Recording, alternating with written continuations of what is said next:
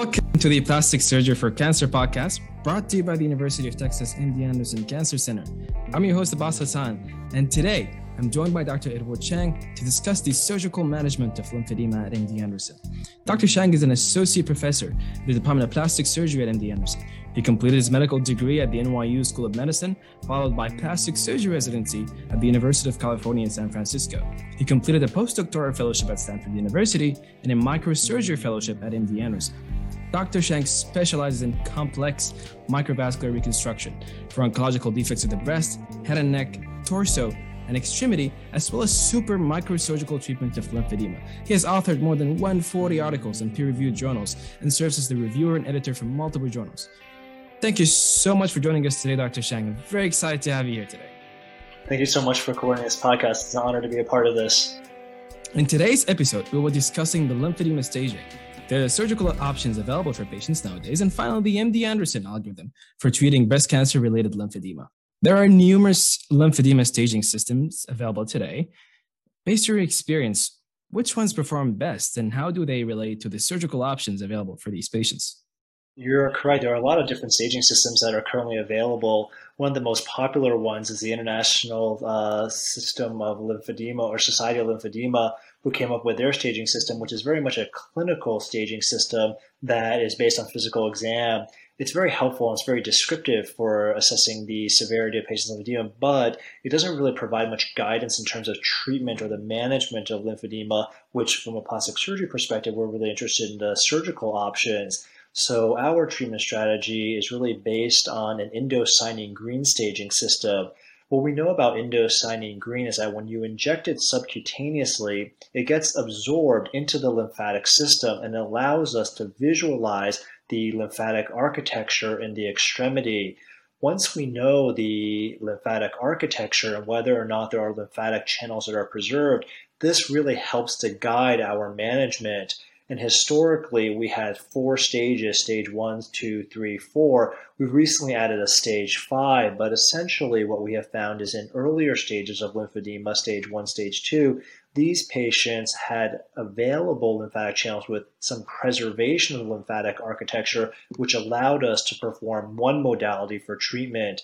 In the more severe stages of lymphedema, stage three, stage four, where the architecture has now become fibrotic and is completely disrupted, these patients were previously felt not to be a candidate for one option and were really relegated to the second option for treatment.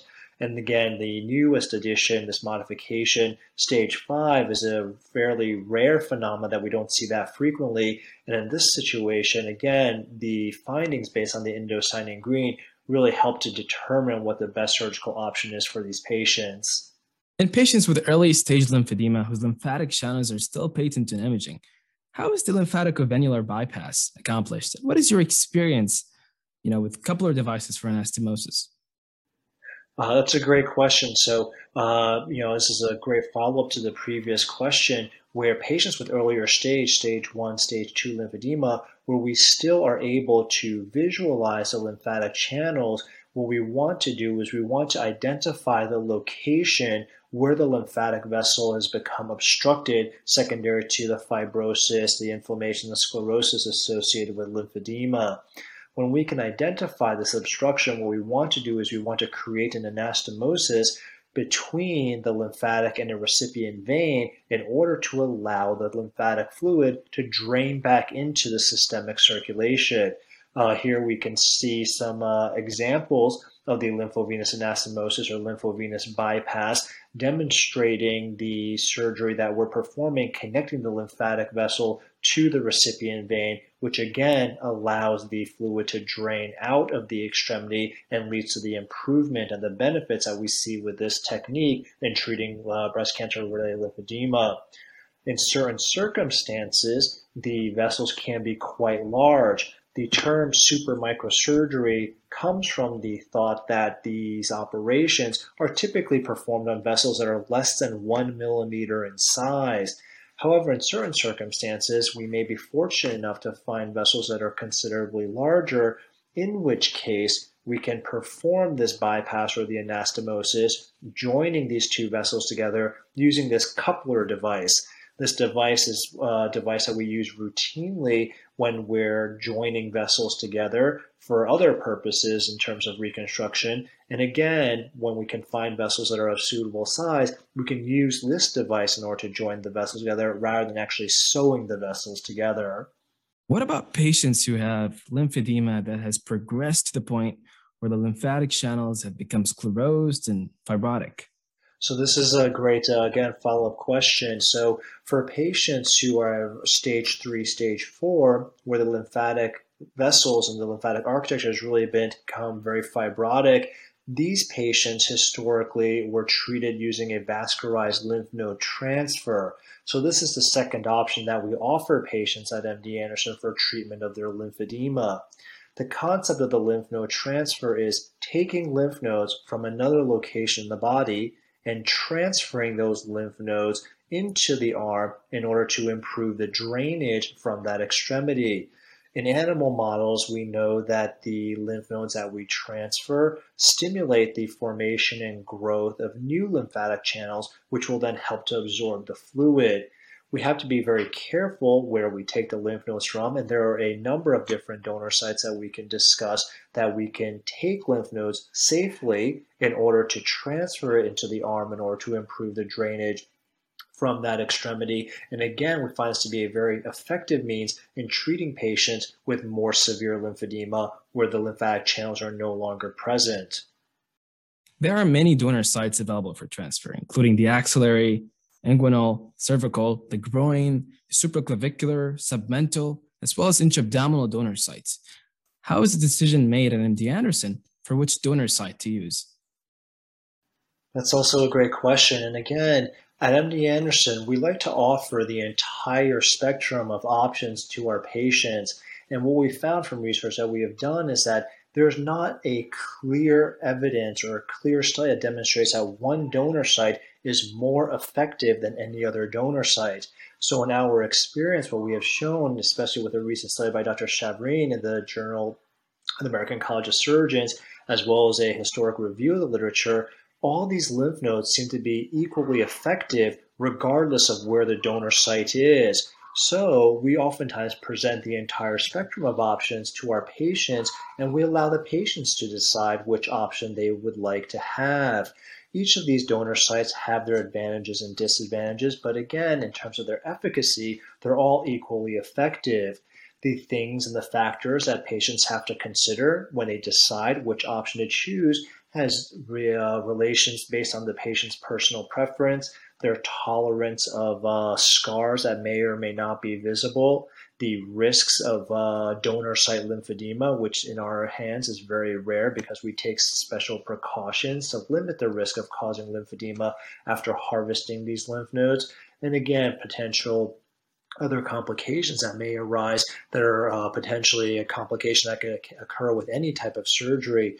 But after we have a thorough discussion presenting all these options to our patients, we really come to a decision mutually about which is the best option for the patient in terms of whether they want to have one donor site versus another. We'll probably go into this shortly, but in patients who are interested in breast reconstruction, also, this is a unique circumstance, which again, we have our uh, approach that sort of has become the standard approach at MD Anderson. What is the MD Anderson's approach to patients with breast cancer related lymphedema who are also interested in breast reconstruction? So, uh, for these patients, historically, what we wanted to do for these patients who were also interested in breast reconstruction is we wanted to be able to address the breast reconstruction and treat their lymphedema in one operation. So, in patients who have lymphedema, oftentimes these patients have had surgery to remove lymph nodes, they've had chemotherapy for treatment of their breast cancer, and more frequently than not, they've also have had radiation as part of their treatment for their breast cancer. In patients like this, in general, we favor using the patient's own tissue in order to reconstruct the breast rather than a prosthesis device or, uh, or an implant. So, if we're going to be using the patient's own tissue in order to reconstruct her breast, what we most often do is we take tissue from the abdomen. This is what we classically have called the deep, the DEP, or the deep inferior perforator flap, where we're harvesting tissue from the lower abdomen and transferring that tissue up to rebuild the breast. When we take the tissue from the lower abdomen, we can also transfer some lymph nodes from the groin along with the tissue so that we're rebuilding the breast and transferring lymph nodes in one operation so that we're able to reconstruct the breast and improve their lymphedema with the lymph node transfer all in one operation. Again, when we first started doing this, we didn't know as much as we know now, so we have to be very careful and we take a number of precautions to make certain that when we take these lymph nodes from the groin with the DIEP flap, we're not going to cause lymphedema of the leg when we do this. So again, we take a lot of precautions and we obtain preoperative imaging studies in order to make certain that we can safely harvest these lymph nodes with the DIEP flap so that we can safely reconstruct their breast and address their lymphedema without causing lymphedema of their leg. So this has sort of been the historic approach for patients who were interested in breast reconstruction, but were also suffering from breast cancer related lymphedema. We've recently advanced sort of our approach into combining both the lymph node transfer with the lymphovenous anastomosis or lymphovenous bypass in order to maximize the benefit and the improvement in the patient's breast cancer related lymphedema all in one operation. How successful is the Brilliance technique? And how long do these outcomes last? So, that is sort of what we were just alluding to. The Brilliant approach was a concept that we started doing probably about five, six years ago now. Again, it sort of evolved from our historical approach where we were just transferring the lymph nodes with the DIEP flap for patients who had breast cancer related lymphedema. Combining the lymphovenous bypass with the lymph node transfer and the DIEP flap reconstruction is now our sort of gold standard approach for treating breast cancer related lymphedema MD Anderson in patients who are also interested in breast reconstruction. The success rate for this operation is remarkably high. I don't mean to jinx ourselves, but pretty much every patient that we have done this combined approach for has had an improvement in their lymphedema. The success rate for the lymphovenous bypass by itself historically has a success rate of approximately 96 to 98 percent. The lymph node transfer operation combined with the DIEP flap, has a success rate historically of approximately 87 to 90, 91 percent. It's not that the lymphovenous bypass is more effective or has a higher success rate. It was simply the fact that at the time when we were doing these uh, operations, patients who got the lymph node transfer were suffering from more severe lymphedema. So these patients were stage three, stage four patients. So it stands to reason that patients with more advanced lymphedema were probably not going to have as high of a success rate compared to patients with milder stage, earlier stage lymphedema, stage one, stage two. However, now for patients that have stage three, stage four lymphedema, even though we cannot see the lymphatic channels based on the indocyanine green staging that we had talked about earlier, we know a lot more about the lymphatic anatomy that we're able to still perform a lymphovenous bypass even in patients who we cannot see the lymphatic channels based on the indocyanine green. At some institutions, they have the ability to perform ultra high frequency ultrasound at other institutions, they may combine MR, lymphangiography in order to help identify the channels. However, at MD Anderson, having a lot more experience and knowledge about the anatomy and the lymphatic system, we're able to find lymphatic vessels even in the setting that the indocyanine green does not show us these vessels. So now, mm. even for patients with stage 3, stage 4 lymphedema, we're still able to perform a lymphovenous bypass for these patients, and we're able to perform this brilliant approach, performing the breast reconstruction with the DIEP flap, combining it with the inguinal lymph node transfer, and performing the lymphovenous bypass all in one operation. What about patients with inflammatory breast cancer who have nearly a 65 chance of developing lymphedema? How successful has this technique been in treating these patients? That is a very important question because the inflammatory breast cancer patients historically were not even deemed to be candidates for breast reconstruction because prognosis when patients were diagnosed was actually quite poor. At MD Anderson now, with the help of the collaborative multidisciplinary approach with the Morgan Welch Foundation, we've really made a dramatic impact in improving the survival for inflammatory breast cancer patients. And this is a multidisciplinary group headed by Dr. Naoto Ueno, who really has revolutionized the treatment for inflammatory breast cancer patients. And we've previously demonstrated that even though patients have treated very aggressively for inflammatory breast cancer, we're able to perform reconstruction for these patients using their abdominal tissue. This again was sort of not really condoned by the general medical community, again, because they were concerned about patient, placing patients through these longer operations with free tissue transfer of the DIEP flap in patients who were relatively high risk for recurrence. However, now knowing that we can perform breast reconstruction safely for these patients and we've improved their overall survival, this patient population is going to have the maximal benefit from performing the lymphedema operations in combination with their breast reconstruction. By performing both the DIEP flap, the lymph node transfer, as well as the bypass, we're able to really make a significant improvement in their overall quality of life. We've treated actually quite a few patients with this brilliant approach. And again, like many of our other patients who do not have inflammatory breast cancer, we're able to achieve a very effective improvement in their lymphedema using the brilliant approach. Unfortunately, we don't really have a cure for lymphedema at this point in time. This is an area of active investigation at MD Anderson, and actually prevention of breast cancer related lymphedema is also an area of active investigation. But despite the severity of disease, despite the uh, aggressiveness of the inflammatory breast cancer, these patients should still be considered candidates for the brilliant approach. And again, it still seems to be remarkably effective in this specific patient population. Do you obtain any pre or post operative imaging for these patients?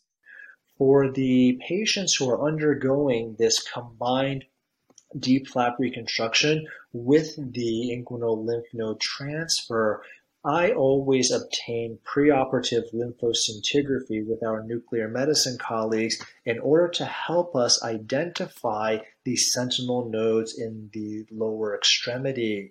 When we know and we can precisely identify the location of sentinel nodes, we have to be very cautious to preserve those nodes during the harvest for the breast cancer related lymphedema the importance of this really cannot be uh, overemphasized because if we are taking the lymph nodes and we inadvertently injure or take the sentinel node of the lower extremity, there is a relatively high risk of causing lymphedema of the leg.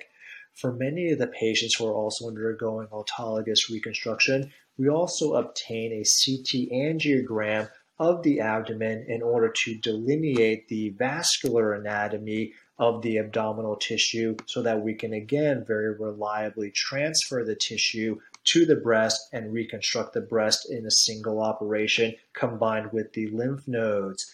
The postoperative imaging, many institutions will obtain postoperative lymphoscintigraphy to evaluate the drainage of the arm after we've transferred lymph nodes.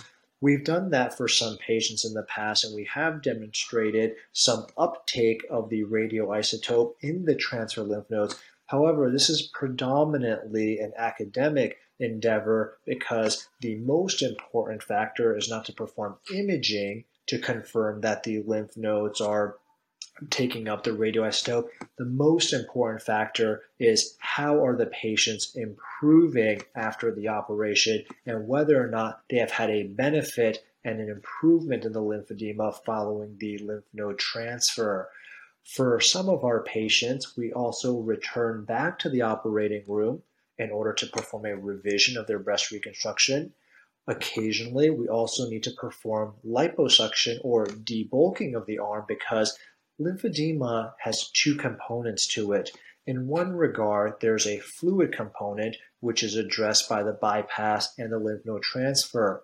However, the fluid causes a lot of inflammation and fibrosis, which also leads to fat deposition. The fat that accumulates with lymphedema does not go away with the bypass or the lymph node transfer. So for many patients, we do do a second operation approximately one year after their initial surgery in order to revise the arm and to remove some of the fat that has accumulated. When we go back to the operating room and we remove the fat, we do perform the indocyanine green imaging again in order to map the lymphatic architecture. And for many patients, what we have found is that their staging has improved. We're able to downstage many of the patients after they've had the lymphovenous bypass and the lymph node transfer, which again confirms the effectiveness of the operation as the patient's lymphedema stage has improved after the operation. What is the risk of donor site lymphedema? And what are the other potential complications? So, the combined approach for the uh, DIEP flap reconstruction with the lymphedema surgery, it turns out that the recovery time is remarkably fast for our patients. We also examined this in our prior study, and we found that the recovery time and the actual operation itself and the hospital stay is no different for patients who undergo the lymphatic portions of the operation compared to patients who just went uh, underwent the breast reconstruction. So for the overwhelming majority of patients, the hospital stay is approximately four to five days. Most patients, by the time that they are discharged, are already walking. Their pain is very well controlled and they are able to eat without difficulty. So the recovery time is fairly, very well controlled and fairly limited for many of these patients. We ask patients, however, to minimize any strenuous activity to avoid lifting anything heavy for approximately two months after the operation. This precaution is really meant to protect the abdominal closure and the abdominal healing because when we perform the breast reconstruction using the DIEP flap, we do have to cut through the fascia and the muscle of the abdominal uh, tissue. When we cut through the muscle, we don't take the muscle with the tissue that we're transferring, but because we're cutting through the muscle, we obviously repair and stitch the muscle back together again after the operation, but this muscle needs time to heal. If patients are too active or they're straining or they're lifting or they're exercising too aggressively, this muscle can pull apart and if the muscle pulls apart, then patients can develop a bulge or a hernia. So for patients who undergo this operation, we ask them to take it easy and to limit their degree of exertion and their activity for approximately two months. So this again is not specific for patients who are undergoing the treatment for breast cancer related lymphedema.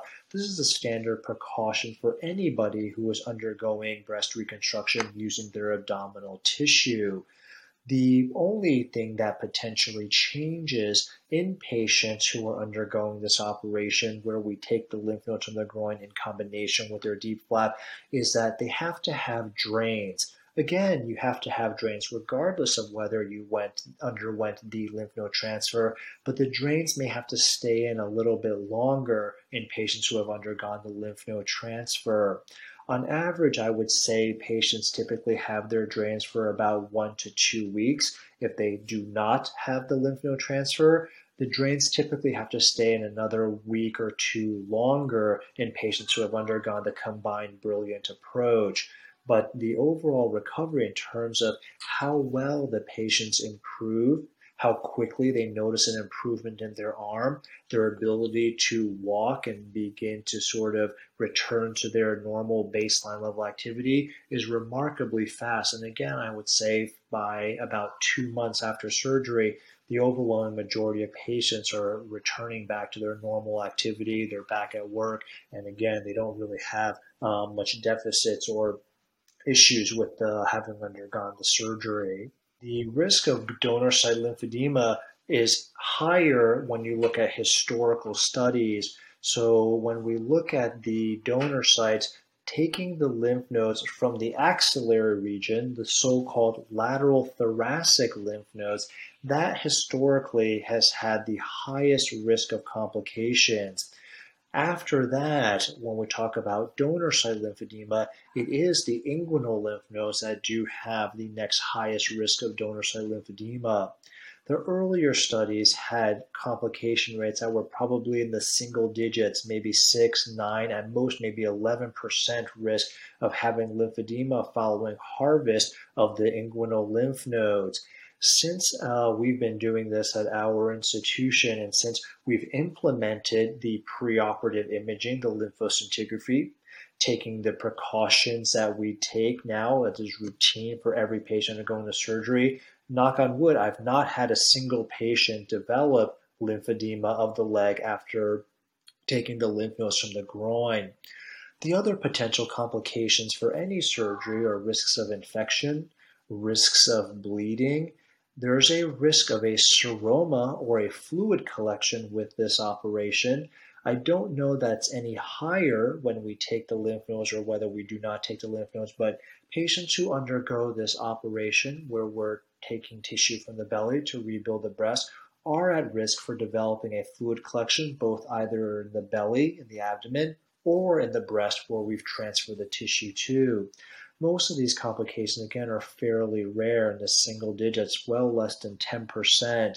But again, I think the most important complication that we have to be very concerned about is causing lymphedema of the leg when we do the lymph node transfer. And again, fortunately, after having all these precautions and these protocols in place, we have not had a single patient develop lymphedema of the leg uh, following this operation. In conclusion, the MD Anderson's approach for treating patients with breast cancer related lymphedema begins with staging using indocyanine green lymphangiography. The lymphaticovenular bypass and the vascularized lymph node transfers are both effective in treating lymphedema. However, the combined free DIEP flap coupled with a vascularized inguinal node and a lymphaticovenular bypass enables patients who have had a mastectomy and are suffering from breast cancer-related lymphedema the dual benefit an autologous breast reconstruction while also improving the lymphedema in just one operation. Well, that brings us to the end of our discussion. Dr. Chang, thank you so much for joining us today. Thank you again for coordinating, and thank you again for this wonderful opportunity. At the end, we would like to point out that the information provided in this podcast are just recommendations.